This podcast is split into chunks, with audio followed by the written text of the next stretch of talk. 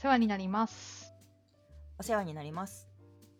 風呂敷 FM はいつも何かをまとめている2人がまとまらない話をするゆるいポッドキャストです。2人が最近考えていること、気になっているテーマを話します。話し手はイッシーと、ひろみつです。ご感想やお便りなどは、ハッシュタグ風呂敷アンダーバー FM までいただけると幸いです。よろしくお願いします。よろしくお願いします。ちょっと聞いてた話と違うことが起きましたね。ちょっよろしく。と、あ、ちょっとね、あの、イッシーが笑いながら話をしてしまったのは、そう、我らが見ているズームの裏で、あのズー、ムの裏。フィルターをかけて、面白い、面白芸を、フィルター芸をして、笑かしてくる人がいたからなんですけど、今ちょっと声が聞こえましたが、えっ、と、今日はゲストに来ていただいております。石井さん、誰に来ていただいたんでしたっけ？誰に来ていただいたんでしたっけ？っていうのもあれなので、川口さんに来ていただいておりまいす。ただきました。こんにちは、川口と申します。よろしくお願いします。よろしくお願いします。ついに川口さんをお呼びできてとても嬉しいです。嬉しいです。いや、ありがとうございます。お招きいただき、あの、はい、いつかいつかと、あの、毎晩数えて待ってました。あーありがとうございます。先にあの品川トークスの品川ラジオの人たちがはい。来てくれてましたけど、ついに、まあ一応私もね、品品ジャイル、あの品川ジャイルのラジオのうん、一員なんですけど、はいな。んか、あのみんなで話すとわちゃわちゃしすぎて、うん聞くに耐えないってことで、サイド B として2人が独立してしまったっていう、そういう経緯がございますので、はい、はい今日はおしなるべくそうならないように頑張っていこうと思っております。あいえいえ全然風呂敷を。広げていただいても包んでいただいてもああ、なるほど、なるほど、ありがとうございます。はい。たくさんお話しいただきたいと思ってます。本当ですか？大丈夫ですか、はい。大丈夫です。もういなんか本つも当、うんむちゃむちゃ話しますよ、私、きっと。あありがたいです。ちょっと 相づち打つだけになっちゃうかもしれないですけど、そうそうそういろんな話を聞ければ嬉しいと思ってます。うんそうがふんふんって言ってるだけになっちゃうかもしれないけどそうそう、おー、ふーん、おうんうんーって。そんな、全然そんなことはないですよ。そんな、あの、交渉の話はないです、大体。はい、冗談みたいな話がほとんど。もういつもいろんなお話面白いので楽しみにしてます。はい。うんめちゃくちゃ楽しみにしています。うんで今日のテーマなんですけどはいこれはい今日これはどうしよう私から私から言えばいい？あ、じゃあひろ、今度はひろみさんから。あじゃあ今日のテーマは、えーお金と政治の話です。あ、おがつきましたね。素晴らしい。金と、そうですね。金と政治って言ってたんだけど、さすがおをつけましたね。そうちょっと迷ったんですけどね金と政治っていうとちょっといかんかなと思って「お」をつけてみました。ね、うん、あの、いかがわしい感じになりますあね。そうそうそうそうそう。まあでも、うん、いかがわしさを出した方が良かったのかもしれないけどちょっとひよって「お」をつけてしまいましたね。金と政治。うん、お金とお政治。お政治そうですね。お金とお政治のお金とお話ですね政。治で。はい。はい。お行儀が良い。政治と金っていうと割とあのきおすごい黒い感じがするんですけどこの順番が大事っていう。はいうん国会議員さんとかにくっついているうん黒いお金の話に、うんねなっちゃいますもんね。政治と金っていうとね。うんうんなんでもうちょっとあの清らかなお金とお政治の話を 清らかでは、清らかではない。かもしれない。清らかなお政治の話。黒さがちょっと抑えられている。はい、っていう話をちょっと はい。しようかな。頑張ります。まあ、あの、お、なんていうのかな、えっと、お金と政治っていうふうに訳してるんですけど、まあ、要は皆さんがもう誰でも関わる、その、まあ会社の中であったり、まあ、うん起業すれば経営者として関わるであろう、そのお金の話っていうのはその予算であったりとか、うん。コストであったりとか、うん。えーあと儲かるこうレベニューですね、あの売上であったりとか、さまざまお金のことと我々は無縁でビジネスはできないし、そのうんまあ、うん。給料もお金の話ですよね。まあそのうん。辺の話が、あの結構割とおなされない感じがしているんですけど、うん。あのまあ、具体的な金額の話だとなかなか難しいんだけど、お金ってどう決まって誰が決めるべきで、はいはい。どううん我々はお金と対峙して、えーうん。しかもこうお金がモチベーションとやはりみ結びつきやすいので、まあ、どうやって我々はこう暮らしていくのか、健やかに暮らしていくのかということに関してお金の話は結構大事かなと思っております。うん。うん。それからお金に、まあ、どうしても付随してしまうのが、まあ、政治、えーというかその、まあ、マネジメントであったりとか会社の、えー経営いわゆる経営ですね。えーうんうん。あとまあもうちょっとブレイクダウンすると管理とか運営とかあのえっとお金をここで使っていくのか使わないのかそれからどういうふうにするとお金使っていいのかうんうん。みたいな。あたりが、まあ、政治と言っているところですね。これあのこのネタは、えっと、2018年ぐらいだったと思うんですけど、ちょっと忘れちゃいましたけど、あの RSGT、あのリージョナルスクラムギャザリング東京の時に、プロダクトオーナー向けのセッション、パネルディスカッションやったんですよね。プロダクトをうん。作った人たち4人ぐらいで。うで、ん。えーその時に、あの、うんうん、ちょっとテーマを考えてて、うん最後の3日前ぐらいについに導き出したのが、プロダクトオーナーはやっぱ金と政治の話じゃないかっていう。うんうんではい。で、えっと、リクルートの黒田さん、黒田いつきさんと、あーはいはいはいえーはい、まあ、はい。あと、NTT 西日本の太田さん、あと、うんあの、えっ、と、あ、これ、あれなんですね、あの、もう一人は大体ゲストで変わっていくんですけど、はいはいなんで、えっと、回によって違うかな。はい、何回かやって、はい、という感じで、うんやらせていただきました。うんはいそうなんですね。その頃はまだ。まあ、はい、ちょっとそこは、はい。うん。なん5年前か。ちょうど行くか。金と参加するか。アジャイルないかぐらいだな。金とアジャイルっていうスライドを発見しました。それですか、ね、とアジャイル。ちょっと違うのかな黒田さんの。あ、多分その時のやつじゃないですかね。面白そう。ちょっと後で見てみます。後で見てみましょう。そうですね、あの、はい、その時に金と、まあ、もともと黒田さんがも、うん。持ってた多分、えっ、と、スライドから再編集だと思いますけど、確かその時は太田さんが最初に、金と政治って言われて、スライド、うん。誰もこうスライド作ってなくって、まあ、パネルなんでスライドなくてもいいかなうん。みたいなはいはい。感じで、私あの、あんまこう前にこうリハーサルやったりとか、綿密に打ち合わせしてパネルっていうのが全然できないたちで、うん。私パネリストだったんパネリストはパ、うんうん。パなんていうんですか、回す人だったんですけどモ、デレーター？うんあ、モデレーターみたいな感じだったんですけど、あの、はい、まあ、まるでそういうのをやらずに、で、テーマすらギリギリまで決まらずに、決めずに、で、ちょっと金と政治でいいんじゃないですかねって言ったら、急に何かピピンときたのか、太田さんがものすごいスライドを作ってくれまして、えー、名作が出てきまして、へすごいです。これ、プロダクトオーナー、特に大きな会社のプロダクトオーナー全員読むべきというースライドがあってですね、いやー探すのはなかなか困難なんですけど、はい。あ、でも公見られてないですか？るんですかね。はい。あ、そうなんですね。えー、どうやって出てくるのかな、えっ、と。はい、ちょっと、じゃあ先ほどの。黒田さんのやつと太田さんのやつがお同じ場で話されたっていう感じなんですか？あ、そうですね。はいはい。そうです、そうです。そうですね。RCT の多分プロポーザルに、その後、プロポああの、何度か出していて、えうんうん。ーそこであの参照してると思うので、はい。うんうん探し出します。探していただければ、うんうんはい。うんうん。うんまあ、あのマネージャーにまずなりましょうと。うん。あの、お。太田さんの推しは、ちゃんと、あの、決済ができるようなうん。ぐらいのはいはいことを目指しましょうと。ううんん。で、決済すできるようになったら、次は、うん。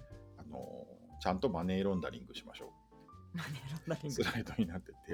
うんえマネーロンダリングっていうのは、まあ、太田さん曰く、えーまあ、なんていうんですかね、発注とかをするじゃないですか。その時に、えっと、もちろん見積もりをもらって発注するんですけど、まあ、そこをうまく発注をすることによって、まあ、貯金が、あの信頼貯金のような貯金が作れると。で、まあ、言い方はあれですけど、なんか、まあ、様々、あの、優遇、融通してあげる側、あの発注者側からすると、相手にとって有利なことをしてあげることによって、まあ、はい。なんか心理的な貯金ができると。うん。で、それをまた別の時に引き出せるようにしておくっていううん。ことですね。だから、受注者の方からすると、まあ、恩義に感じてくれるようなことが、まあ、あるということうんうんが出てくると思うんで、まあ、そこをまあいい関係を保ってあげることによって、なんか別の時になんかお願いしやすくなっているっていう人間関係ができると。はいちょっと綺麗に言うとそういう感じですね。うんうんうんうんうんっていう話が第一。それからもう一つが、えーと社内のえーと政治の、そっちは金の話ですね。その後うん政治の話が、えーと社内の政治って大変ですよねっていうことで、えーとまあプロダクトとか新しい新規事業をやろうとしている人っていうのは、まあ、いろんな社内の人をせ説得っていうかその、まあ、おめこぼしとか説得とかしてもらわないと進められないっていうか、まあ、邪魔してくる人がたくさんいるとか、まあ、上司の上司、えー何段か行くとなんかちょっと、ね、なかなかいいよく思ってくれてない人がいるとか、よはいはい突破しなきゃいけない関門が結構出てきたりすると思うんですけど、まあ、まあ大きな会社だと、まあ、その全員が味方になることなんてのはまずないので、えーうんまずは一人一人ちゃんと対策を立てていかないとダメですよね。まあ、それができないんだったら、あなたは何もできないですってこう結構厳しくそこは書いてあって、あので実際、えっと、2回目に太田さんが、えーうん。話してくれた、まあ、同じ 2, 2年後ぐらいだったと思うんですけど、話してくれた時にアップデート版を出してくれて、それはもう公開されてないんですけど、その時、まあ、当時、えー当時は昔ですね、昔その新しいアプリケーションあのサービスを出した時に、うん。えーフィッシュボーンチャートを書いて、はいはいえー魚の骨のチャートですね。で、うんどんな利害関係者がいるかっていうのを全部書き出して、生の資料を投影してくれたんですけど、その時絶対出せないと思うんですけど、で あのなんとか、なんとか本部の部長さんとか、本部長さんとか、あと、まあ、チームの中の人とか、こう、フィッシュボールの先にあって、でチームの中の人がちょっと調子に乗って、あの、うざいみたいな、とか、あの、調子に乗って言うこと聞かないだっけな。なんかそんな問題があるわけですよ。問題がある。あなんだとか、本部長はなんか、あのキモいとか、なんか、あなんかそうかわかんない、そういう表現だったと思うんですけど、まあ、それは丸めて書いてあるから、キモいとかになってるだけだと思うんですけど、まあまあ、あのえっと、こちらのとのコミュニケーションが難しいっていうことがまあ書いてあって、でそれに対してはい、全部に対して、えー一個一個、あのーソリューション、解決するにはどうするかっていうのを自分なりに書く。だから、キモい人には飲みにの、あの、おごる、飲みに行っておごるとか書いてある。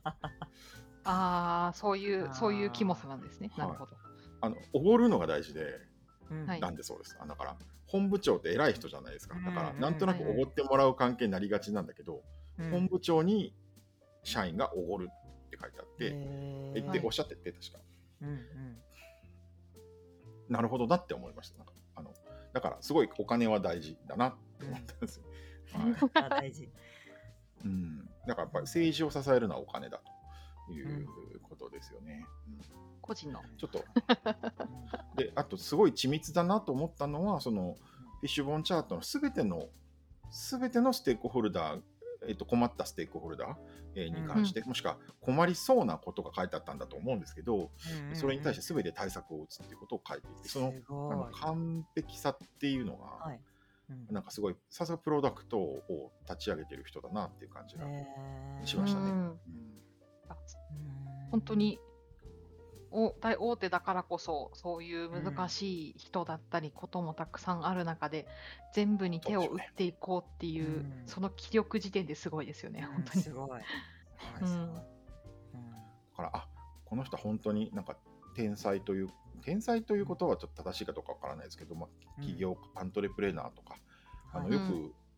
えっと、有名なアントレプレーナーの人たちえーが言われる、まあ有名なのはアンディ・グローブっていうインテルの創創業じゃないか。インテルの CEO あのインテルが、えっと、メモリチップが強かったところをメモリチップ全部やめて、えー CPU、MPU と言われる分野に方向転換をしたのが、うん。をしたのがアンディ・グローブなんですけど、のが会長だった時代、か社長かな ?CEO か時代かな？で、あの、まあ、いくつも本があるんですけど、あの、まあ、伝説の経営者と言われるアンディ・グローブが、えっと、書いている一番有名な本が多分、えっと、Only Paranoid Survive っていう英語の本があって、えーうんはい、日本語の本の名前忘れちゃう。インテル、インテル経営転換だったかな。なんか、なんとか転換、構造革命だかってかい経営転換だか、なんかそんな、まるっとしたタイトルに書いてあるんですけど、まあ、もともとの本は、えっと、パラノイドだけが生き残るっていう。でパラノイドってのはもう変質狂とか、こう精神ちょっといかれてるぐらい細かいことが気になっちゃう、こだわっちゃうっていう人、そういう人たちだけが生き残るっていうタイトルなんですね。うんうんそれぐらいこういろんなことにこうこだわりを持ってやっていくっていう、まあそういうことだと思うんですけど、なんか、うんうん。まあ、できる人たちというか、そのちゃんと物事を成し遂げてる人たちっていうのは、えこんなとこここ急にこだわんの？みたいなところ、めちゃめちゃこだわったりする、えーところの、に共通したものを、まあ、そういう話を聞きながら、まあ、感じたなと思いました。はい。うんうんうん日本語の本もあるみたいですね。パラノイアが生き残るっていうやつありました。なんか、それで合ってると思います。なんかね、日本語が多分2回 ,2 回ぐらい再刊されてて、あ、そうタイトルが変わってたりする気がします。はい、うんうんうん私も見つけましたパラノイアだけが生き残る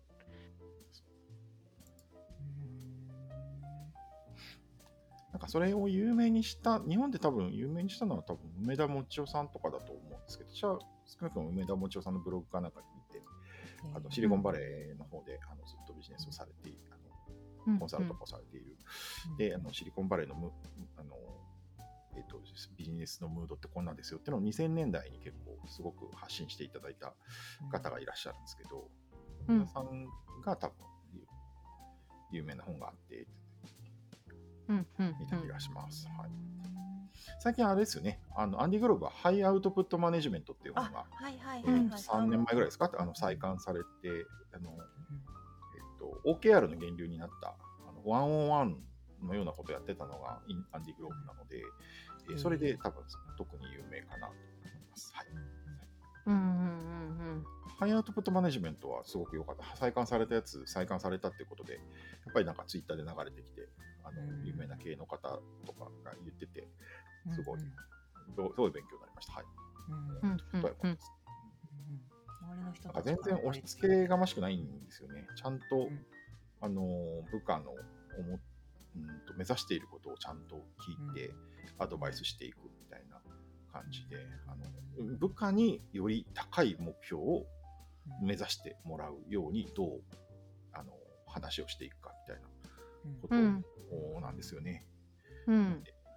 まあ、確かにそうそういうことを繰り返していくことによって、まあ、会社全体のその人々が前向きに、まあ、ガンガン攻めていくっていうふうに、まあ、なるんだということですね。うん。それをあの一緒に働いてたのがドンジョン・ドーアって、まあ、後にあの著名な、えー、と投資家になる方なんですけど、あのその方が、えー、と OKR を、うんというのを、まあ、アンディがやってた方法ということで OKR ということを、えーまとめてですね、あので、Google に持ってったというこうんとですね。うんはいはいはい。あ、あーで、その、あれか、灰色の本ですね。メジャーワットマターズの。あそうそうそう、メジャー・ホワット・マターズというんうんうジョン・ドアの本があるんですけど、それが、えー、とそれも3年、もうちょっと前ですかね、えーの本なんですが、日本語になったのは3年前ぐらいだと思うんですけど、うんそれが、えっと、まあ、OKR のバイブルというか、まあ最近うん。OKR 流行ってますけど、うん。OKR ってのは何のためにやるのかっていうと、結局そのトップダウンでこう落とすため、目標を落とすためで、売上高、会社が30億目指すんだ、だからお前の部署2億なみたいな、そういうんじゃはないくて、各部門、各人が何を目的にするんだと、この O のところですね、どううん。そこをもっと高い目標を目指してほしいと。うんで、そのためにそれを取る、その確認するためには、キーリザルトはここを目指していくんだっていう、まあ、戦略と戦術を、まあ、明らかにしてで、他の人に見えるようにするとうんいうこことですね。だから、まあ、みんなが高い目標を持って話してもらうっていうことによって、で達成したかどうかが問題ではなくて、達成するように目標を持ってもらうこと、現実的、具体的な KR を持ってもらうことと、それに対してこう、マネジメントはサポートしていくことと、まあ、それ出してくれればサポートしようがあるじゃないですか。はい。でそれがまた並んでいれば、会社全体の目標と、すあの皆さんの目標は整合性があるかどうかっていうことも見えてくるので、えーそういうデータとして使っていって、でまあ、会社全体としてはあの、やっぱり経営陣も持っている OKR を出していって、えーコミュニケーションしていくんだということですね。なんで、決してその上の人の出したゴールを分解して下の人が目指すっていう形ではないという話ですね。うんこれ最近、小田中さん、えーあのーが結構、あのーそれを発表してくれていて、最近バズって OKR がツリーじゃないみたいな。あ、そうですね。OKR はツイリーではないというのが9月にバズったはずなんあ、10月の頭か。ははいいはいはい。9月、9月のスクラムフェス三河で。発表していただいたやつがバズってると思うんですけど、はい、ツリーじゃないのにツリーのかなんかポーズで写真撮ってるとかいうのを見ました。そうそうそうそう。自ら否定しに行くムーブですよね。そういう、で、あと OKR の大事なところは、あと成績、あの給与と結びつき、成績評価、いわゆる日本だと評価、評価って名前で言われますけど、えっと、評価がイコールその給料に結びついの変動に結びついていくっていうのがまあ日本でまあ一般的な制度なんですけど、まあ、そういうのには使わないと。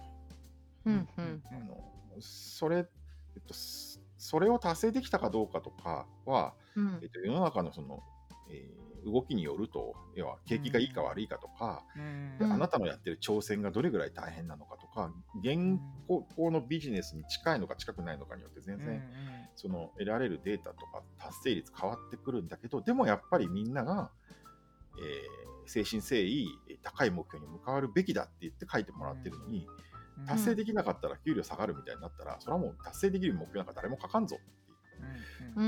うんことなんですよね。なんで簡単にそれはゲームハックされちゃう、ハックされて、そのみんなね、なんか達成可能な目標をガンガン書き始めるので、あのーそれは OKR のもややりたいこととは全く別にやっちゃうので、そこは結びつけないっていうことを、まあ、明確に言ってるんですね。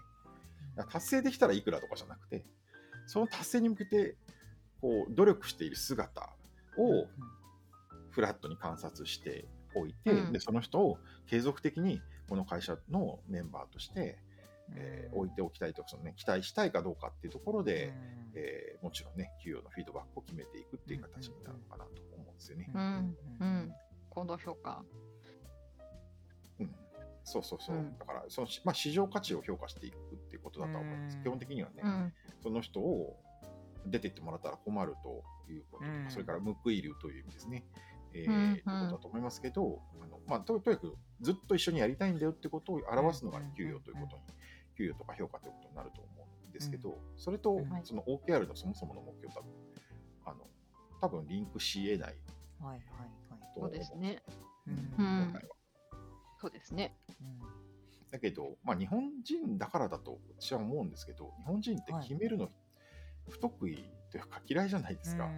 なんか決めたってことの責任を取らされたくないっていう思いが皆さんとても強いので、なんかマネジメントの方々がその自分たちで評価するっていうことを避けたい気持ちにスッと入ってきたのが、あのいわゆる、えーと能力評価制度っていうんですかね、成果主義制度みたいな。だから数字で決まって、あなたは達成したから給料上がる、達成できないから下げる。え下げるの言うの大変じゃないですか？うん。うん。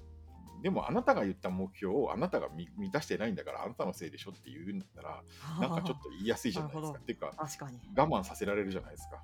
はいはい。楽なんですよね、確かに。精神的に。そら、もう明らかにね、楽なのか。あの、多分。でほど。で、少なくとも直接面接しない上の人からすると多分楽なんだと思います。うん。で伝える人はまた別だと思います。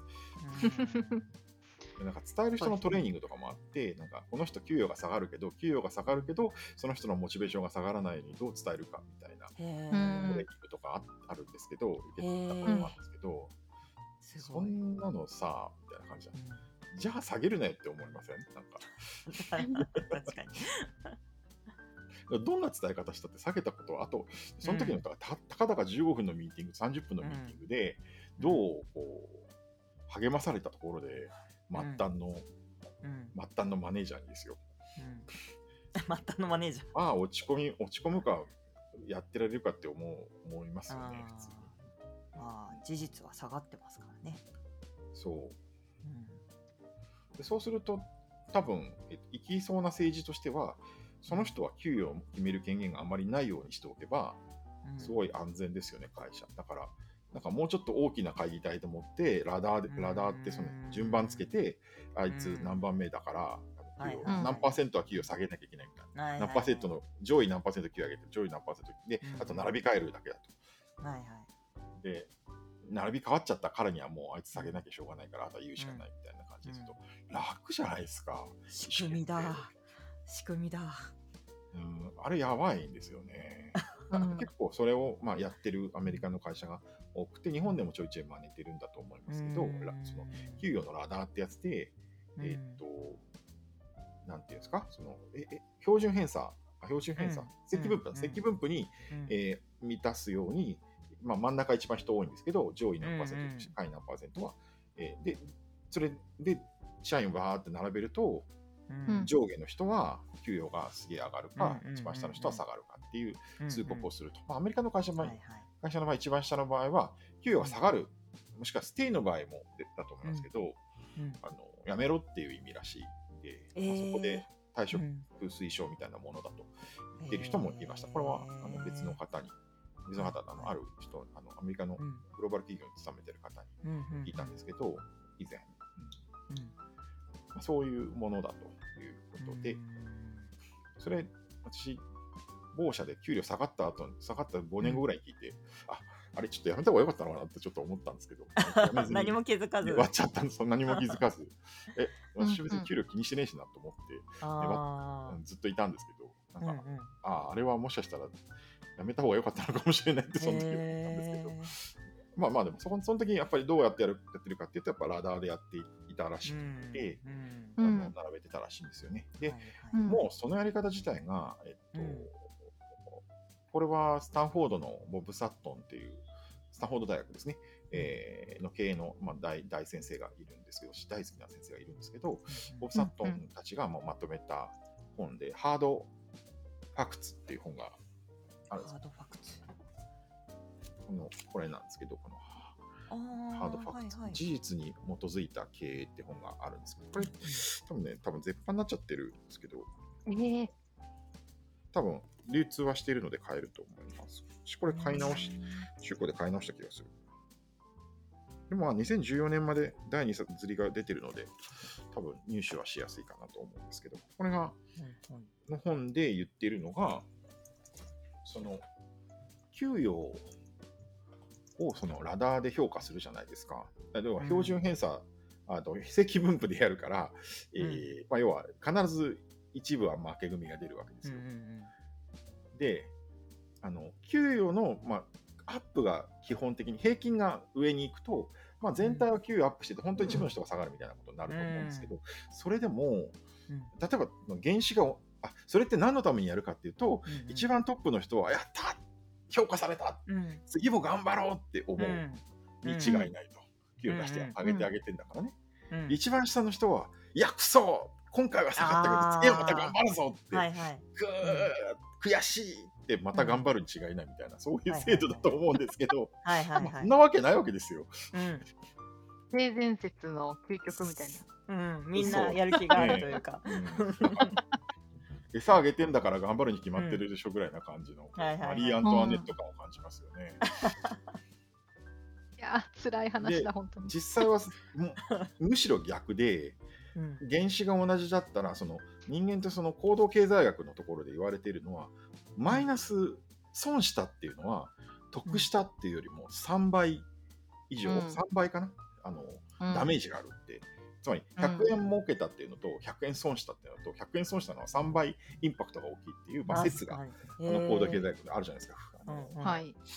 でそれで考えればもし給その原資が変わらずに給料がステイのままいくとする、あぜーうん平均値はステイのまま、ね、全体の配分変わらないとすると、す どう考えても負けるわけですよ。そのうあのん。給料がお同じだけ給料増える人と同じだけ給料下がる人がいると。もしかしたら給料下がる人が多く、あ少なくあちょっとずつ下がる人がたくさんいて、多く上がる人がちょっとだけいるとか、まあ、そういうバランスはあるかもしれないですけど、どっちにしても、トータルあの損する方が3倍インパクトがあるとすると常に負けるんですね。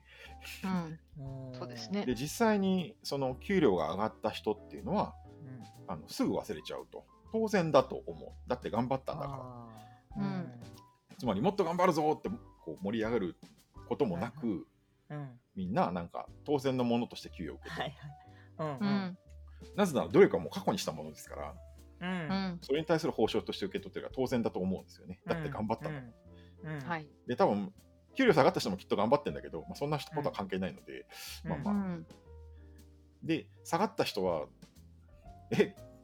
ミリでも下がった人はは？何言ってんの？ってうん思ってマジマジマジやめるわって えだって俺こんなに頑張って私こんなに頑張ってんだけど、みたいなうんふうに、まあ、思いますよね普通に。うん。いやーなんか、うん、そうですよねっていう。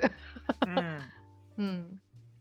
だからそのラダー型でやるってへいう、まあ、一般的なアメリカ企業での一般的なやり方っていうのはあのダメなんちゃうかっていうことが言われていてでそれが、まあ、一般的に受け入れられたっぽくてノーレーティングってその、まあ、レーティングをつけるってやり方をやめましょうって言って、うん。ノーレーティングっていう運動になって、うんでアメリカのその、まあ、GAFA とかがうんうんみん。なそうなんだときっと思いますけど、まあうん、有名な企業ではいくつかもみんなそのラダー型をやめたということを聞いていて、でまあ、私は知ってる、まあ、確実に知ってる会社はマイクロソフトって会社があるんですけど、マイクロソフトのアメリカのその本社のところの、まあ、エンジニアの人たちとまあ話してて、えーやっぱりマイクロソフトもまあ辞めたらしいです。あ前はやってて辞めたということを言っていた。んですね。へー2017年ぐらいに遊びに行った時に多分言ってたと思います。はいうん。へ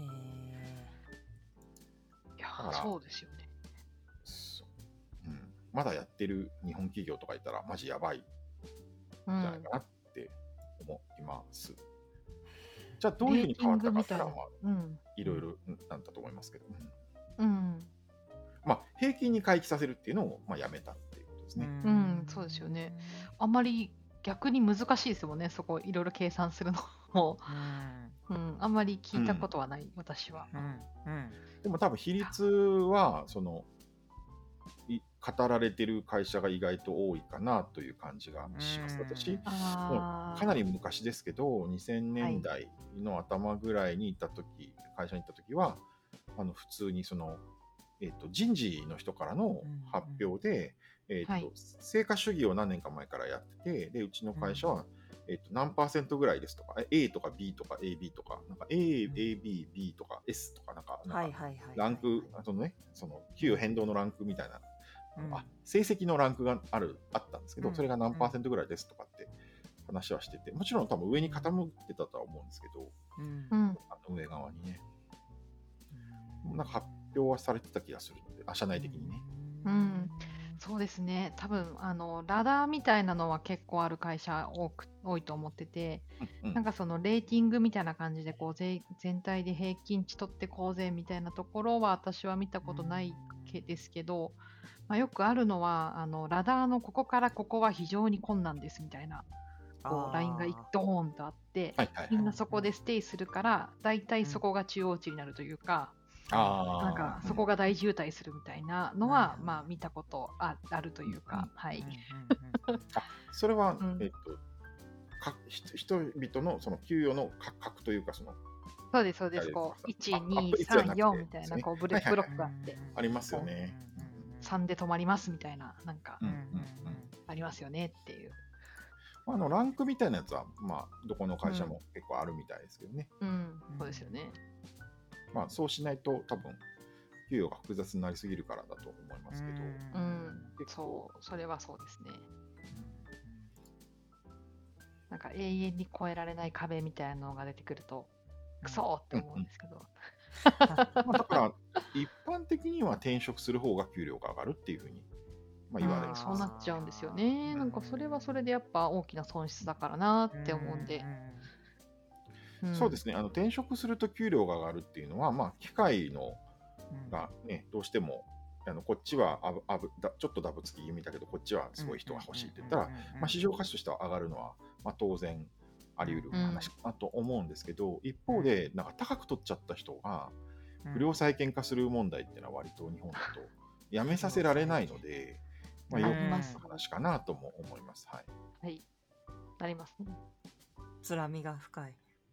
そうだから給難しいお料に合ったバリューをうん。出せるのかっていうとうん。ころの、まあ、最低も結構難しい話なので、まあ、あの野球選手とかそうですよね。あのよくあります。よ。あの野球スポーツ選手はなんかうん。年俸が高いので放出え対象になりますと。まあ、下げるというし話もありますけど、うん。まあ、よっぽど悪い成績が出てるのは下げられないので、うん。これあの、嫌われた監督っていう、これも私が激推ししている名著があるんですけど、中日のドラゴンズの落合監督を、にみみみの、まあ、担当記者だった方、日刊スポーツの担当記者だった方が、鈴木さんっていう方が、えー、と書かれた、えー鈴木さんが転職されて、文春ですね、文藝春秋で、あのスポあと、なんだっけ、ナンバーズか。ナンバーズ、ナンバーか。ナンバーのところで、ナンバーズはあれですね、バック、あの、あれですね、お金が儲かるやつ。エクセルみたいなやつ。あのああ、当たるやつか。ママックの、マックのやつね。はいナンバーズ当たるやつの今想像しちゃったけど、心が綺麗な人は今エクス、あのエクセルのあ、そう。アップル版を考えるっていう勉強になりました。はい。た。そあそっちです。はい。もちろん、もちろんそうです。もちろんそっちなんですけど、もちろん Mac の話なんですけど、だからナンバーね、ナンバー、スポーツグラフィックナンバーのところで連載されてて、たやつで、えー言ってたんですけど、なんか、まあ、落合監督って、えー何年だ、6、7年だか監督やった間、全部 A クラスで、日本シリーズ1回勝ってて、えーっと3回優勝してるのかな、リーグ優勝。中日の経歴からすると圧倒的なその成績をやってるんですけど、最後どうして、えー、とクビになってしまったか。あクビになったんですよね、あのうん。もうフロントが決めてクビと決めて、えークビって出た年にまた優勝するんですけどその後、うん。ちょっとペダントでそのなんていうの何位かに下がっててそこでクビって言った途端に連勝ガーッと始めてもう選手が奮起してそれがなんか出ちゃったんですよね。なんかリークされちゃって、漏れちゃったらしくて、でですぐ急いで会見するぞって言って会見して、まあ、明らかになったんですけど、そこから残り頑張っちゃって、いきなり優勝しちゃったっていうのがまあ有名なんですよ。で、それのその嫌われた監督で書いてあるのは、なんでそこどうしてどうしても落合さんをクビにせざるを得なかったのか、フロントはっていう話が、やっぱり年俸の話で、えっと落合さんはその監督になるときに勝利級みたいなあの、優勝したらこう優勝したら上がるとか勝ったらボーナスが出るみたいなのを、うん。まあ、多めに設定してあって、まあ、もちろん多うん。分もともとの年俸を下げるためにそうしたんだと思いますけど、勝ちすぎちゃったから給料上がりすぎちゃったと。で優勝するから他の人もみんな年俸が上がっていくわけですよその選手たちも、はいはいそうすると球団経営がどんどん苦しくなっていくと。はで、一方でその、まあ、中日新聞っていうのは新聞あ、中日ドラゴンズは新聞社が持ってる、えー球団なので、もちろん新聞社の経営母体に影響されるわけですよ。で、うんまあ、新聞っていうのはもちろん今売れなくなって、紙の新聞が売れなくなっていった時期ですね、2010年代前後っていうのは一気に売れなくなった時期なので、経営も苦しくてサポートができないということで、まあ、結局はまあ、落合さんを放出すること、他に多分選手も多少放出しないといけないっていう、まあ、経営基盤になってしまったと。まあ、いうことじゃないかというふうに書かれているんですけど、まあ、まあ、まあ、そういうことですよね。だから、うんうんまあ年俸が上がりすぎて、それ以上バリューが出ないと、まあ、うん企業の形態によると思うんですよね。あの中日ドラゴンズだと、まあ、所詮、その優勝した時に出るお金って決まっているでしょうから、でスポンサーがガンガン集まれば別かもしれないけど、まあ、そう大きくも変わらないでしょうね、あれぐらいの大きさになって、あの歴史ある球団になるとね。でそうすると、どうしてもあの、うん人件費が上がってくると苦しくなってくるという構図でしょうね。まあまあ、そう簡単にね、儲かんないですからね、あ年俸ほどは。うんうん、だって、あ、何の話でしたっけ？あ、そうそうそう。で、めっちゃなんか本本とか OKR の話を聞き入ってしまいました。はい、すいません、なんか、嫌われた監督結構、このおすすめなんで、ぜひ、ここにあるんですけど。野球わかんなくても読めますか？あー、読めるんじゃないかな。うんあー、なんとも言えないです。なんとも言えないですけなど、なんとも言えない。なんとも言えないけど、結構、どうかな。多分読めると思うんですけど、うん野球多少分かった方が面白いし、そのなるほど。中日の選手の名前が分かった方が多少面白いかいない。なあるほど。確かに確かに。うん選手名は私もわかんないかもしれないです。ルールは多少は知ってますが。うんうんでもその多分これ絶対分かるのは第一章に来るのが川崎健次郎っていう元ヤクルトの投手の話なんですけど、うん。川崎さんがなぜかあの肩壊してるのに、うんえー先発ピッあと開幕戦の先発ピッチャーをこっそり言われるんですね。監督から直接。それ以外、う川崎健次郎以降は全部コーチが決めてるらしくて先発ピッチャーって。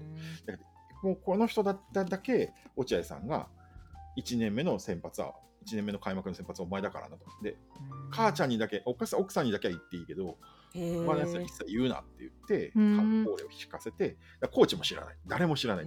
当日まで知らない。で選手たちもだかあの他のねあの有名なピエース級のピッチャーたちもお互いに話し合って、お前言われた？言われてないです。いや、私じゃないです。誰が嘘ついてんだみたいな。誰も嘘ついてない。もう練習にも参加できないぐらい肩を壊していて、まあ、すごい有名なピッチャーで、なんですけど、うん。あの前の年なんかジョークでオールスターに選抜されファン投票。そう。SNS の時代なので、えーっと川崎をオールスターに出させようっていうなんか悪いいたずらが流行ったみたいああ、でそういうノリみたいな。ノリで。で選手投票なんかユーザーとあの投票が1位になっちゃったっていう事件がその前のしあって、まあ、その時も当然肩を壊していたなんかもう肩外れちゃって投げれないぐらいこう壊すぐらいな壊し方をしていて、もうだからもう選手生命無理じゃないかって言われた時期になんかそうやって選ばれちゃったっていう事件があったみたいで、まあ、そういうそのハートブレイクな人なんだけど、うんお前を先発にするからっていう。で、まあ実際、えーどうなったかっていうと、う打たれるんですけど、逆転して勝っちゃったんですね、開幕戦。へー。その辺もやっぱ運をつかむ、なんかノリをつかんで、で、開幕3連勝して、あの 2, 2戦目、3戦目はエースが投げるんですけど、本当は1戦目がエース投げるじゃん。で、1戦目は当然相手もエースなわけですよ。だからエースとエースぶつけると、2戦目、3戦目が苦しくなるから、当然戦略的にもずらすのはいいんだけど、うんまあ、それやるとかっこ悪いじゃないですか、本来は。だかうん。ら次の年からはエースが投げてるんですけど、うんその時だけちょっとずらして投げたら3連勝しちゃったと、開幕。で、うんなんか、うん今年の中日は違うぞみたいな感じになって、その年、優勝したんですかね、そのままね。あ、へ開ー就任1年目で優勝しちゃったんですね、確か。うん、そうそうそう。で、うんうん日本シリーズで負けるという年だったと思います。みたいな、それぐらい分かれば、もしかしたら、ああ、あの読めるかな選手のこと分かってた方が面白そうですね。うん、そうですね。ただ、まあ、やっぱりルポなのですごく上手に書かれてはいるので、うんうんうんうんなんていうのかな、あんまり戦術のことは分かんなくていいいいかもしれない。その人がどういう境遇だったか、で、はいはいはい。どういうふうにしたか。で、まあ、落合博満という人はマネージャーとしていかにすごいことをやってるかっていう話が読めるので、結構これは、あのアンディ・グローブの本ぐらいおすすめ、実はおすすめしていっぱい読まで読む本積み本が今でいっぱいいっぱいです。ー。うん うん。心の中で。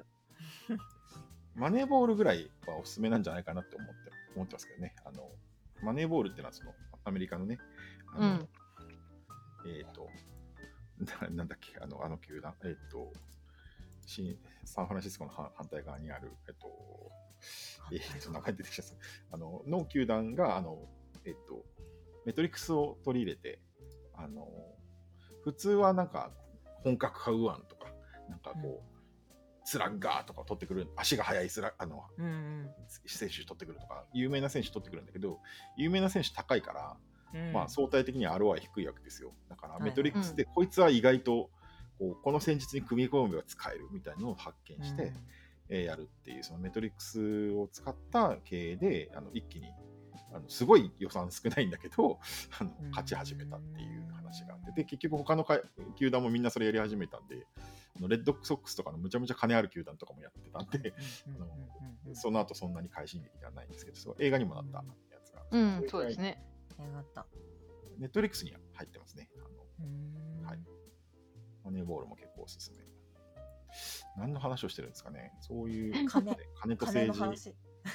政治政治が今ない。金の話ですね。報酬のうん話。報酬。そうそうそう。だから、基本的にはその、どうやってモチベーションを上げるかうんっていうことのために、その給与制度っていうのを作っていると思うんですよね。うん。で、飴とムチにして、飴をもらった人はよろ、キャーって喜ぶし、うん。ムチをもらった人はくっそーって思って頑張るし、うんみたいな甘いせ立ってると思うんですけど、まあ、それが機能しないので、基本的には実はモチベーションにあのあんまり関連しないかもしれないので、まあ、基本的には徐々にちゃんと上がっていくようにしてあげるのがいいんじゃないかっていうことを言われてますね。あの最近聞いたので、一番ラディカルなのはテスラがびっくりしたんですけど、テスラっていうのは給料はい全員一定だしですね。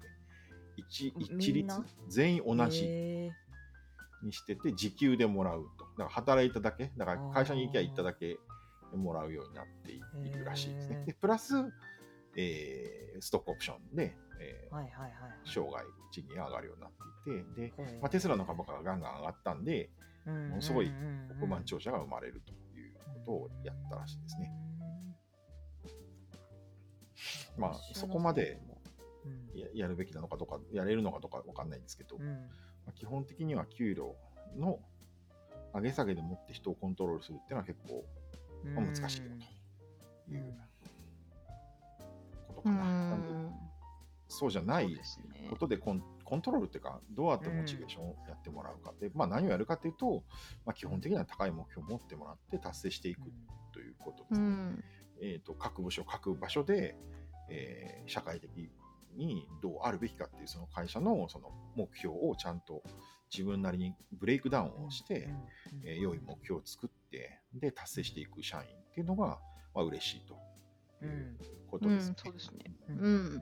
そうですね。会社が目指していることをちゃんと自分なりにブレイクダウンしてくれないと困るんですけど、それを誰かがやってあげるっていうのは非常に手間がかかるし、全員が自律的に動いてないので非常に無駄が多いので、それは自分でちゃんとそこをブレイクダウンしてくださいねと、各、まあ、部署だったり自分の役割に従ってあの OKR を組んでくださいねっていうことで、それをちゃんと評価してあげるっていうことですね。なんか思った以上にフェアであることっていうのが最近は重視されてされてしまう、まあ、されている。まあ、この情報化の時情報化の時代っていつの話だって話だけど、まあ、漏れるんでね、あな何がですか？あの情報が？情報がいくらでも漏れるじゃないですか。漏れようがあるじゃないですか。あのチャットに書けば出るんで。だから、情報を隠すことによってコントロールするのはもういよいよ難しいですよね。あー会社の中でですか？会社の中で。だこれは言わないでとか、このテーブルはあなたにしか言わないけどうんうん、あなただけちょっと今日給料上げてあげるってうん確かに確かに言われても、割とバレるじゃないですか。うん。バレる可能性が常にあるじゃないですか。うん割と嬉しくて言っちゃったりするし そうそうそうそうそう。うんだから、やっぱりその秘密にすることによってコントロールするっていうこと自体が、まあちょっとあんまり現代的ではないのかなという感じはします。それそれをこうこねくり回すことによってその人がだんだん偉くなっていくとかもうん結構ネガティブですよね、最近だとね。なんかうん。結果的にはあの結果が良ければ何でもいいっていう人がうん。あの出世してしまうと、うん。やっぱり会社の中のメッセージもおかしくなっていくうん。はい。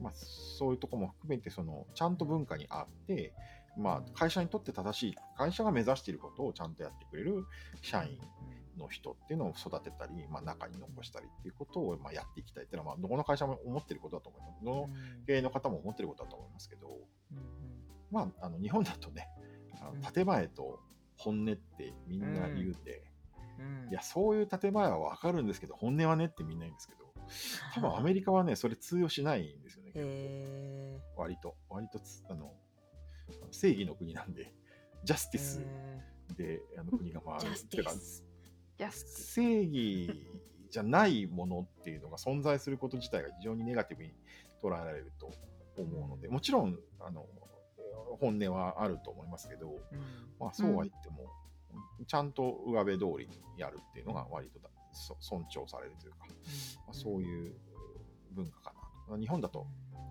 いや、そうは言ってるけど、そんなこともないんだよねとかって平気で言う人いると思うんですけど、うん密告されて終わりなんで、国 僕っていうかその、ね、外に出ちゃってそれがひどくなっていくとね、で大体こう企業の不祥事ってそういうやつの結果じゃないですか。あの、ね、オリンピックのなんかね大問題になってるやつとかね、ああいうのもね、やつとか、えーこっそりコニョコニョやってて、えーだ結果っていうことですね、まあ、あれはちょっと特殊かもしれないですけど、うんまあ、ということであのちゃんと機能する仕組み、うん。えーうん。ちゃんと機能するそのマネジメントの仕組みそのうん。機械的な仕組みということじゃなくて人がちゃんと動けるためにどうしていくかみたいなことが、まあ、見直されているというか、常にアップデートされて、まあ、どうやってそれをあの維持するかというですね、まあ、給料をただ上げるっていうんだと維持できないんで、えー、と複合的にちゃんとモチベーションをマネジメントしていく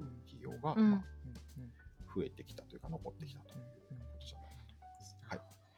えというモチベーー、ションすごい話し合いましたが、金と政治、そんなとこで包めますかね。第2話しましょう第2話。第2話します？え？はい。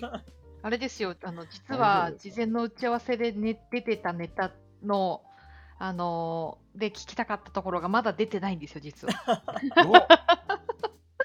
なので、それは2話でお話しい。ただきたいなと思っています。うん。第1話はモチベーションとお金の話でした。包もうと思ったら漏れちゃった感じで。2つすいません2つ風呂敷ができる感じに。あ、だ、あ風呂敷2枚目を用意されていた。そうそうそう、はい。2枚目ここにありますんで。ちょっと10枚ぐらい必要かもしれないですね。さすが。私は大丈夫ですよ、いくらでも風呂敷が出てくる。うん、いいくらでも包むみたいな。あじゃあ1話の大丈夫？ですか大丈夫ですか？これでお金の話。1回目終わっちゃって大丈夫ですか？さあリスナーの方、大丈夫ですか？ねあの、大丈夫。お便りはここの下に出てるんで、うんお便りお願いします。あハ出てるッシュタグ風呂敷アンダースコア FM おそう便りを。ハッシュタグ。うん、はい。うん、お便りを、はい。うん。大丈夫です。いや、めちゃくちゃ面白かったし、まあ、私は会社であの人の評価をしたりすることもあるので、うんうん。すごく胸に詰まるというか、ちゃんとしっかりやらんとなっていう気持ちになりました。評価させられる側が一番苦行ですよね、この仕組み。現行の仕組みそうですね、モチベーションとか、まあそうですね、モチベーションが上がる、上がるっていうのはあんま言い方好きじゃないんですけど、まあ、本人がこう自分で適切なストレッチの目標を立てて、それに向かって頑張って、まあ、できたりできなかったり、まあ、成果としてはね、成果になったりならなかったり、外部要因いろいろあったりするけど、まあ、その中で本人がどういう行動をしたかとかっていうのをこうきちんと評価できる人とかね、会社でありたいなと思いながら聞いてました。いい話や。いい話ですね。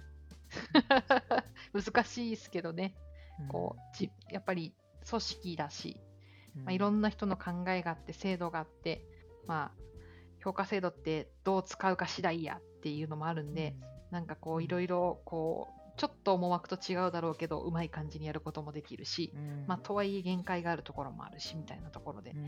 評価者っていろいろ迷うんだろうなとは思います。うん。そうでしょうね。頑張ってそうやって、そうやって私も評価されてきたんだなって思いました。評価まあする側に回るとね。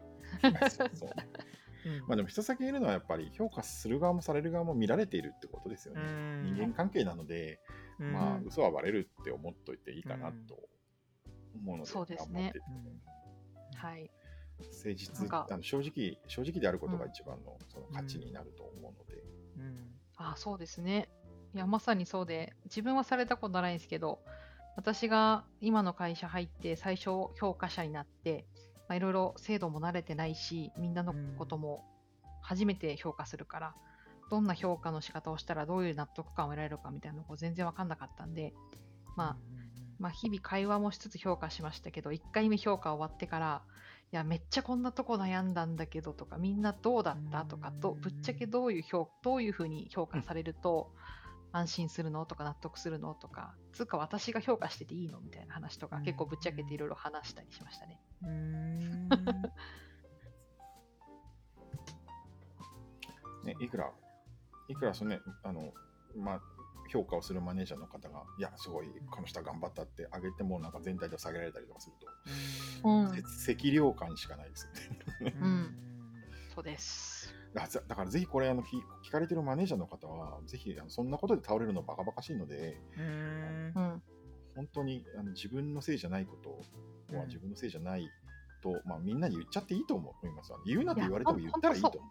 本当にそうです。あの、逆にあの私が部下だった時とか上司に思うんですけどそういう弱みを吐いてくれないとなんか上司もそう思ってるんだなって、うんうそうそう納得してるんだなってすごい不満になっちゃうので、うんなんかお前も仲間かみたいに。そう。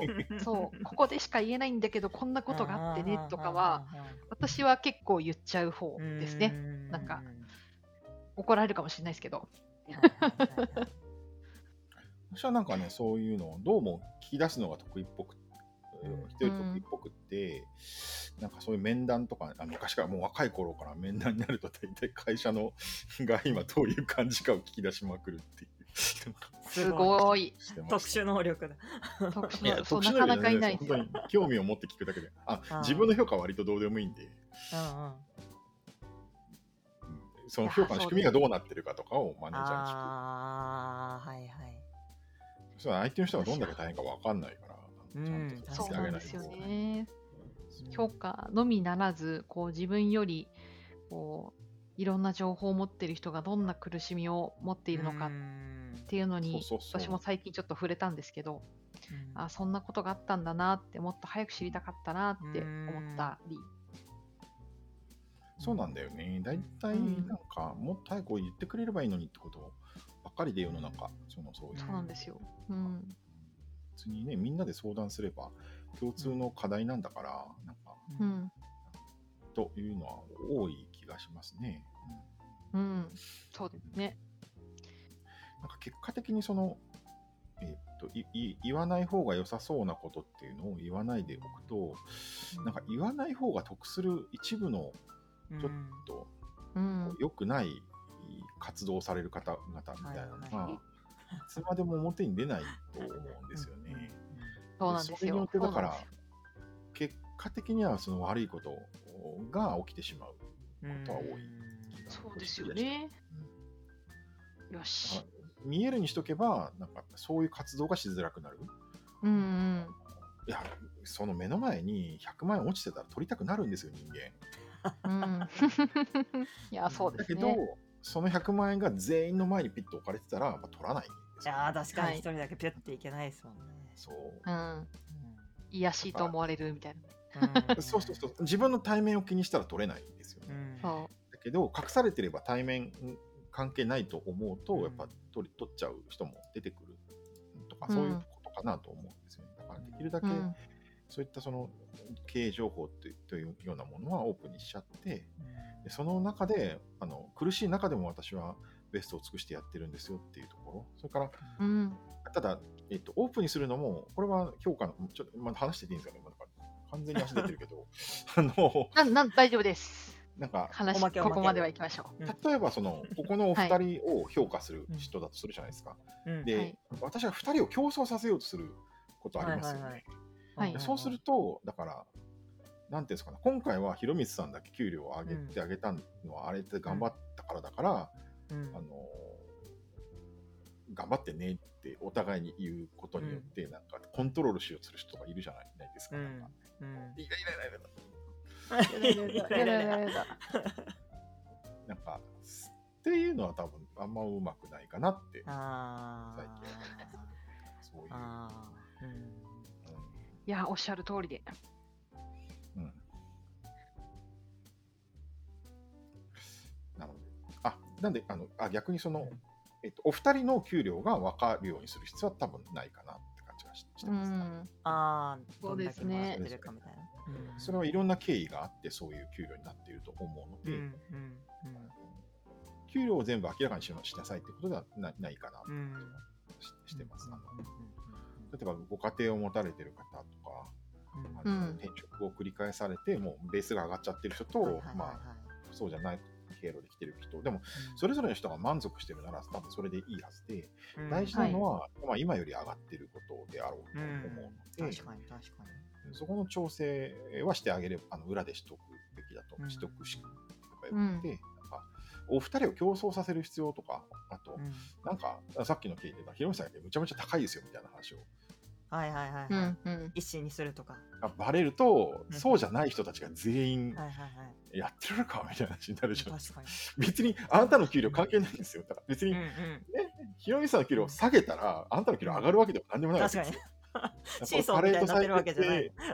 そう、パレート最適性で論理的に考えれば、まあ、あなたの給料とはまるで関係ないわけですよ。なんだ。けど、やっぱり妬ましいですよね。うん。羨ましい。そういう話が出るのって多分あれですよね。あの実際に差があるっていう現実に不満っていうよりかは自分がちゃんと評価されてないっていう不満から、なんかそういう発言というかに至る気がしますね。うん。そう思います。だから、うん。そうん、そこは特に出さなくてもいいのかな、みたいな。うんやっぱり、妬ましい気持ちをジャッキする仕組みはしなくて。まあ、そこも含めて、その全体を、の人を、あの、健やかに、あの、楽しく仕事してもらうっていうのが、マネージャーの役割だと。これが、これはマイクロソフトの人が、えー言ってましたね。あのはい。牛尾さんが言ってたかな？牛尾さんが言ってた、その、あのえ。マネージャーがどういうふうにそのお金をやり取りしてるかとか、あのお金を決めてるかとか、わし全然知らんですわって。でもまあ、いいんじゃないですか。みたいなあの河野さんって方も言ってましたね。あちゃんと上がっていくんだけど、私全然他の人のことは気にならないマネージャーが全部やります健やかですね。うんいや、健やかですね。なんかそれでいいじゃんって思いますけどね。うんなんか、そうですよね。うん。うんいや、本当に、本当にそう。いや、なんか言いかけた、石毛さんが何か言いかけた気がする。え、なんだ大丈夫です。多分言いかけてないはずです。言いかけてない、ね、今、やばいこと言いそうになった。今止めた、止めた気がして、ああ、そうですね。てんてんてんみたいな。言わせた方が面白いのかもしれないって一瞬 思ったけどい、やいやめときましょう。わしでも本当、若い時最初の会社の時その、給与明細開いたことなくて、あのまあえーすぐ結婚してたので、あのはい入社1年目で結婚したら、もう全部すぐ奥さんに渡して、興味ないからちょっと見といてっつって。ええ。そしたら途中で成績評価が始まって、うんはいで。成績の評価の紙が封入されることになって、なんかえあなたが何何ランクで評はいはいはい価されましたみたいな。なんかその紙だけ教えてくれる、なぜか教えてくれるんだって。別に、あ聞きたくないわけじゃあ聞きたくない、うん教えるなとは言ってなくて、興味ないから渡してるだけなんだけど、うんうん。振り込み額、なんか、なんか AB って入ってたよとかって、へえ。そうなんだ。なんかよくわかんないけど、そそれだけ教えてくれるようになりましたね。でも、私本当に気にしてなくて、自分の給料。へえ。まあ、私もその感覚は多少わかりますというかあ、、そうなの？えまあ今はね、うんわ本当に若い頃で生活に苦労してたぐらいの給料の時は気にしてましたけど、うんうん。あお金が足らないから。ええ。ああ、まあそれはねそうそうそう生きてるために。そうそうそう。そういうんでなければ、今は正直額面はそんな気にしてないですけど、やっぱりその評価の場で、こう、まあ、目標設定、まあ、評価って一番大事なとこ目標設定だと思ってるんで、うんうん。まあ、その設定をしたときにあのこういう仮説を持ってこういうことしたらうん。まあ事業にいいことがあると考えて行動しますっていうのがあって、うんまあ何度も話出てますけど、まあ、いろんな要因があってできたりできなかったり、仮説とはちょっと異なって、まあ、いい結果にはならなかったですねみたいなことも多分あるんですけど、まあ、でも、まあ、外部要因にしろ仮説が間違ってたにしろ成績、成果が出てないから評価しませんとか、うん。うんまあ、あとは、まあ、そもそも根底のそのなんでこれやることにしたんだっけこんなのやるの意味なくないみたいなことを言うのもおかしかったり、まあ、あとはあのまあなんだこれただの悪口になっちゃうな。なんかよくわからない理屈をつけていろいろ下げようとしてくる人とかもいて、うん。こう、あ、評価制度上にないルールをこううん、ドンはいはい。だからあなたのことを評価できません。はいはいはい。あの人生で一番理不尽だと思った評価はあなたのことを怖いって言ってる人がいるので評価下げますって言われた時はどうしたんだこの人って思ってしまったけど 怖いそういうのもへなんか社会がなぜその人に嘘を言わせなきゃいけないのかみたいなねそうえ。いううん。感じですよね。なんか不幸うん。が、そうですね。不幸にしか。何か。哀れみの心しか感じないじゃないですかそういうの。そう。あで今何の話をしたかったかっていうと額面は気にしないですけど、まあ、ちゃんとそうやって、うん。あの評価の結果お金になる。結果のお金はここまでですけど、まあ、その評価が自分にとって納得できるものだだったりするかっていうのはすごい気にするかな。はいはいはいはいはい。うん、確かに。はい。怖いって言ってそれはるだけ私もで評価結構、はい。 agree ですね。うん。うん。はい。なんかでも最初の会社いい会社で、まあ、上司が良かったんでしょ、なんか、うん。まあ。あ、ここで達成できたら A ですとかって書いてるじゃないですか。うん。はい。普通に達成で、まあ、いろんな要因があって達成できなかったんで、これ B ですとか書いて、うん。ピピって、あ、うん、個人的にはこれはちょっと上げるのはどうかなと思うみたいな感じで書いて、はいはい。言ったらなんか上げといたからって言われて、なんかすごい。はあみたいな。ありがとうございます。かっこいい。かっこいいなって思いましたね、今でも。あれだけでモチベーション上がるから、ああ。本当に上げてなくてもそう言っとくの大事だなって。確かにまあそれ上げてなかったらバレるけど、うん、そうですね。でも本当はみんなそれやりたいですよね、マネージャーだったらね。うん俺上げといたから、俺、俺あげ、私上げといたからって言,、いたいじゃん、なんかう。んだけど、ね、こう会社全体としてはそうじゃダメって言われるから、うんどちらかというと下げる理由をこう一生懸命探すのに時間が経ってしまう。うんだから評価の時期は本当大変だと思います、皆さん。いやー大変だ。やんなきゃいいのにって思うね。いやー、本当に究極そうですね。うん。うん。下げる理由をマネージャー同士で話し合ったりする、うん、うん。まあ、環境も経験したことがありまして、かこう、A、A、マネージャー A が部下を評価して、B がうん。部下を評価してってやって、まあ、よくあるあの、横でちゃんと適正な評価ができてるか。うんうんうんうん。のを、こう、A、B、C、D、E みたいな、こう、いろんうなうん。マネージャーが集まって、はいはいはいはい。こう、オタクのうん。誰さん、これ何点なの、なんでやねんみたいなのを突っ込み合うっていうのを見た見て、うん。初めて見たときは絶望しました。絶望。なんか、もっと健全な話をしてるならいいんですけど、というか例えばあのちゃんと関連している部署同士で、まあ、ある程度見えていて、うん。まあ、こういうファクトに基づいてあの時こういう行動をしていて、うん。いたけれども、それってこのこの評価項目において、まあ、どういう評価をしてるんですか？とかは分かるけれども、うんうんなんか結構あのなんかよくわかんないけどオタクの誰さん高すぎない？みたいな。えいや不毛って思っーてへすごくあの当時のその多分人事の偉い人にーうん終わってからどうだったって言われたんでうんこうやって自分の給料が決められてたんだなと思うとうん絶望しかしませんっていう感想を述べた気がします。そういう絶望ね。うん。うん、悲しいなって思いました。マネージャーたちに優しくなれるような気がした。それもでもちょっとね、うん、その経営陣側から見ると、おそらくそうやってくれることによって、マネージャーあ、そこでどういう力学が働くかっていうと、マネージャーが給料を上げないことによって、会社が儲かるんですよね。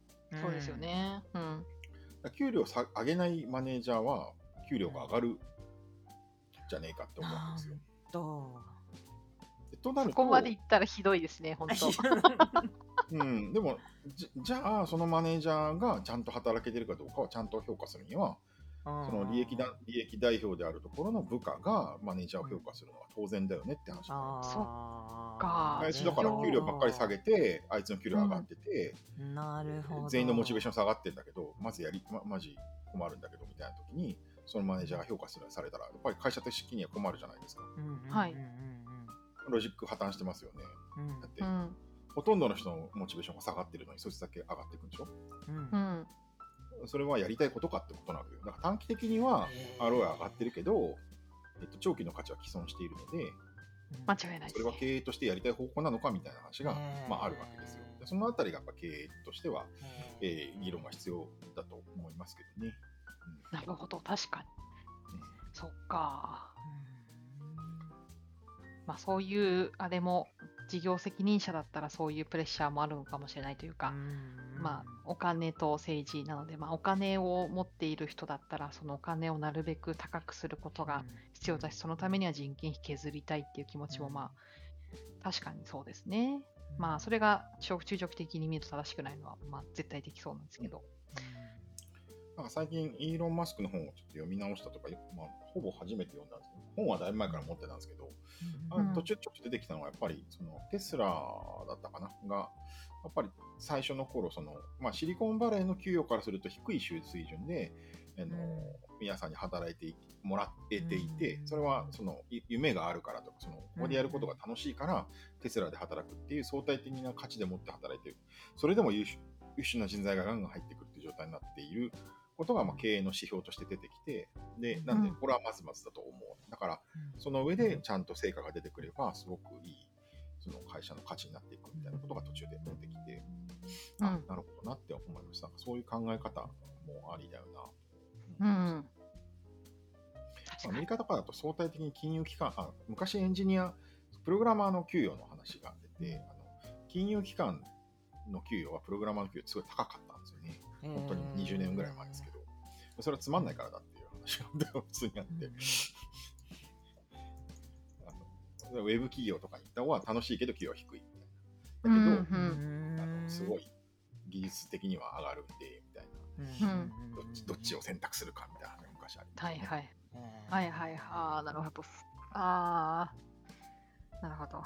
そうですね。最近はね、金融機関のソフトエンジニアもむちゃむちゃ楽しそうっぽいので、うんそういうのはなくなったかなっていう感じはしますけど、きっと。はい、すいません。なんか、なんかどうでもいい話を。組織組織の仕組みって面白いなって思いました。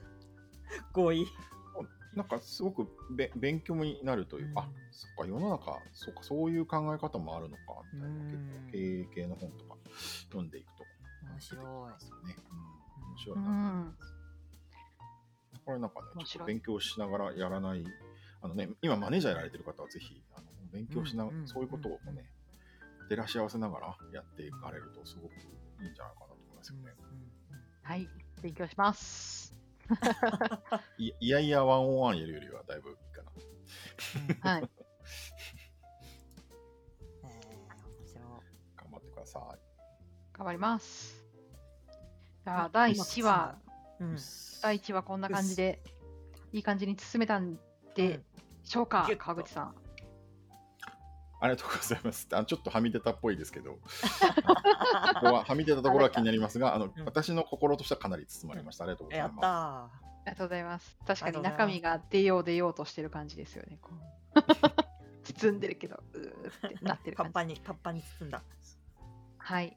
では、あの、第1話ってさっき言っちゃったんですけど、うんあの、また次も行きましょ行きましょう。ということであ、りがとうございます。今日はここまでということで、う。はい、ありがとうございます。ありがとうございます。バイバーイ。バイバーイ。